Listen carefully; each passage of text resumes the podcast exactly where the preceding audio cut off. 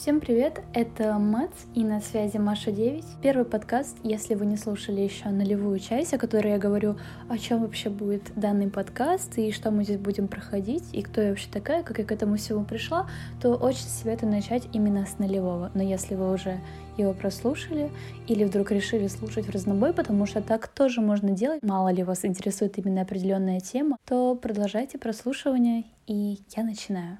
Так вот, сегодняшний подкаст будет на тему «Человек для себя». Почему так важно быть для себя опорой и что это вообще значит? Началось все с того, что в прошлом году мой тогдашний друг частенько пускал реплику о том, что впервые слышит о таких понятиях, как «самой собой», «сама для себя», «ты сам у себя есть». Ко мне пришло понимание того, что почему-то в глазах многих любовь к самому себе трактуется как что-то порочное, эгоистичное, нарциссичное. И, признаюсь честно, когда мне указали на то, что я сама от себя кайфую, мне стало стыдно за саму себя, и я начала думать о том, что, может быть, со мной что-то не так, может быть, это неправильно, когда, правда, наслаждаешься своей компанией, и что я самовлюбленная, какая-то противная, мерзкая, то у меня какие-то базовые установки именно антисошиал немного неправильные. Но когда я немного поразмышляла, порефлексировала на эту тему, и так прошло нормальное количество времени, я поняла, что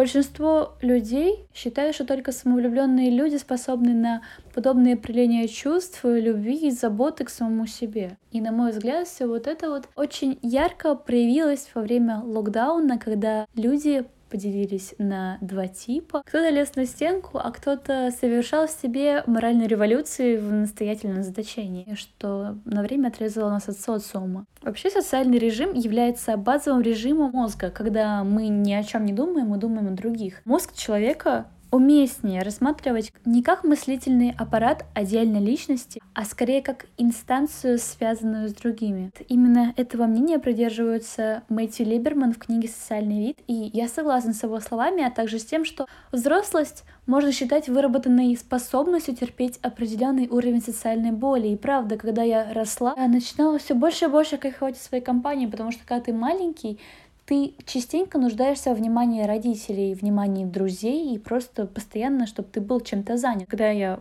росла, ну хорошо, мне было лет шесть, тогда я уже пришла к какой-то осознанности, и правда, мне стало интересно просто от. Была ситуация, когда все тусили там на дачах, у друзей там были какие-нибудь праздники, семейные дни рождения, когда, правда, очень много людей собиралось. Все сидели в доме, а я сидела, помню, на такой вот качели с небольшой крышей, классно чирикали птички, и просто мне очень нравилось вдыхать в такой вот свежий воздух лесной после дождя, ни о чем не думать. Вот именно в детстве пришло такое сознание пустотности. Я могла еще с детства медитировать и вот именно кайфовать, замирать в моменте и вот ни о чем не думать, просто растворяться или входить в такое состояние прозрачности. Так вот, тогда, наверное, я начала взрослеть. В шести лет, как ко мне пришло вот это вот состояние. Возвращаясь к человеку, к социальному виду, так говорил Эдуард Асадов, человеку нужен человек. И социальность все же наша базовая потребность самого рождения. Конечно, как бы не любила компанию самой себя, я также люблю людей, также люблю общаться. Но ведь человек вынужден постоянно модернизироваться, преодолевая жизненные недуги. Да, это сложно, но это и есть такая способность к выживанию, что ли, или к внутренней гармонизации, чтобы преодолевать определенные психологические трудности. Возвращаясь к ситуации локдауна, можно ли сказать, что мы боялись одиночества и компании самого себя. Именно такой способности нашего мозга искать ответы на вопросы. Просто правда, попробуйте что-нибудь у себя спросить, и ваш мозг моментально либо начнет мыслительные процессы, либо найдет ответ на заданный вами вопрос. Это, правда, очень классная функция нашего мозга, я так ее обожаю. Просто мы это делаем настолько функционально, что мы перестали это все замечать. Так вот, в состоянии локдауна вот эти ответы на свои собственные вопросы, на свои собственные запросы слышали, начинали бояться собственных мыслей, потому что, ну черт, мы когда еще так много времени самим с собой проводили, кроме как на локдауне. И когда я просматривала сторис людей о том, что, блин, мне так надоело вот весь этот карантин, многие уже, кстати, начали встречаться с друзьями, я их не осуждаю, это их личный выбор. Тогда у меня возникла куча недопонимания и вопросов, почему для кого-то отношения с кем-то первостепенные, а отношения с самим собой не важны и откладываются вообще на второй план, там, в долгий ящик. И тут вы наверняка спросите, на кой черт вообще нужно общаться с самим собой? Что это за безумие такое? И давайте поразмышляем. Смотрите, вы не видите ничего страшного в том, чтобы любить кого-то и нуждаться в ком-то. Будь то ваши друзья, семья, домашние питомцы. Но если так подумать, все объекты вашей любви это живые существа. Ну, разве вы сами не живое существо? И почему вы лишаете любви самого себя? И почему вы не даете себе способность быть услышанным прежде всего не кем-то, а самим собой?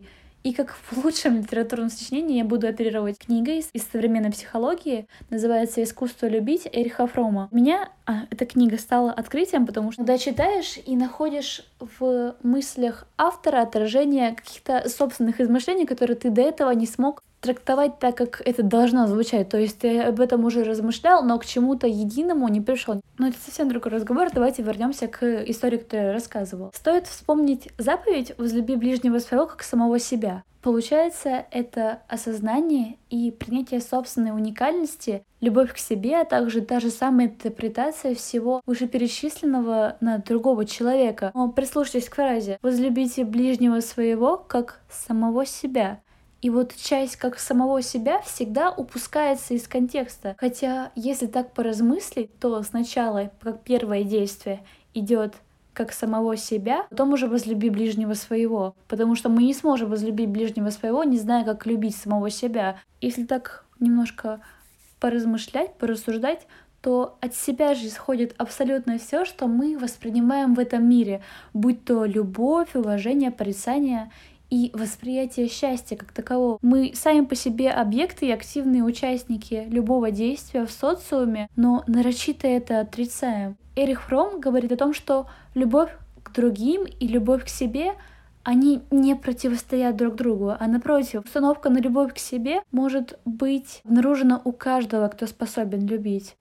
И приходит к выводу Эрихром о том, что собственная личность должна быть таким же объектом любви, как и другой человек. Вы же способны на сопереживание и принятие чьих-либо проблем, поддержку, заботы по отношению к другому. И это, согласитесь, основа любых отношений, если они, конечно, не являются абьюзивными, и если вы не терпила. Через жизненные трудности, коллизии с людьми мы приходим к определенному консенсусу. Порой даже вживаемся, точнее, пытаемся вжиться в материю другого человека, проникнуть в его сознание, чтобы лицезреть ситуацию его глазами, точнее попытаться это сделать. И это дает нам больше понимания и способность к трезвой оценке ситуации. Только так мы можем понять хотя бы примерные мотивы действий другого человека. В таких ситуациях вы чаще не осуждаете человека, изначально, а пытаетесь найти первопричину и главный мотив его действий. Так вот, почему вы лишаете всех этих махинаций общения с самим собой? Где-то справедливость, о которой все разглагольствуют, вы просто так трактатами воздух сотрясаете.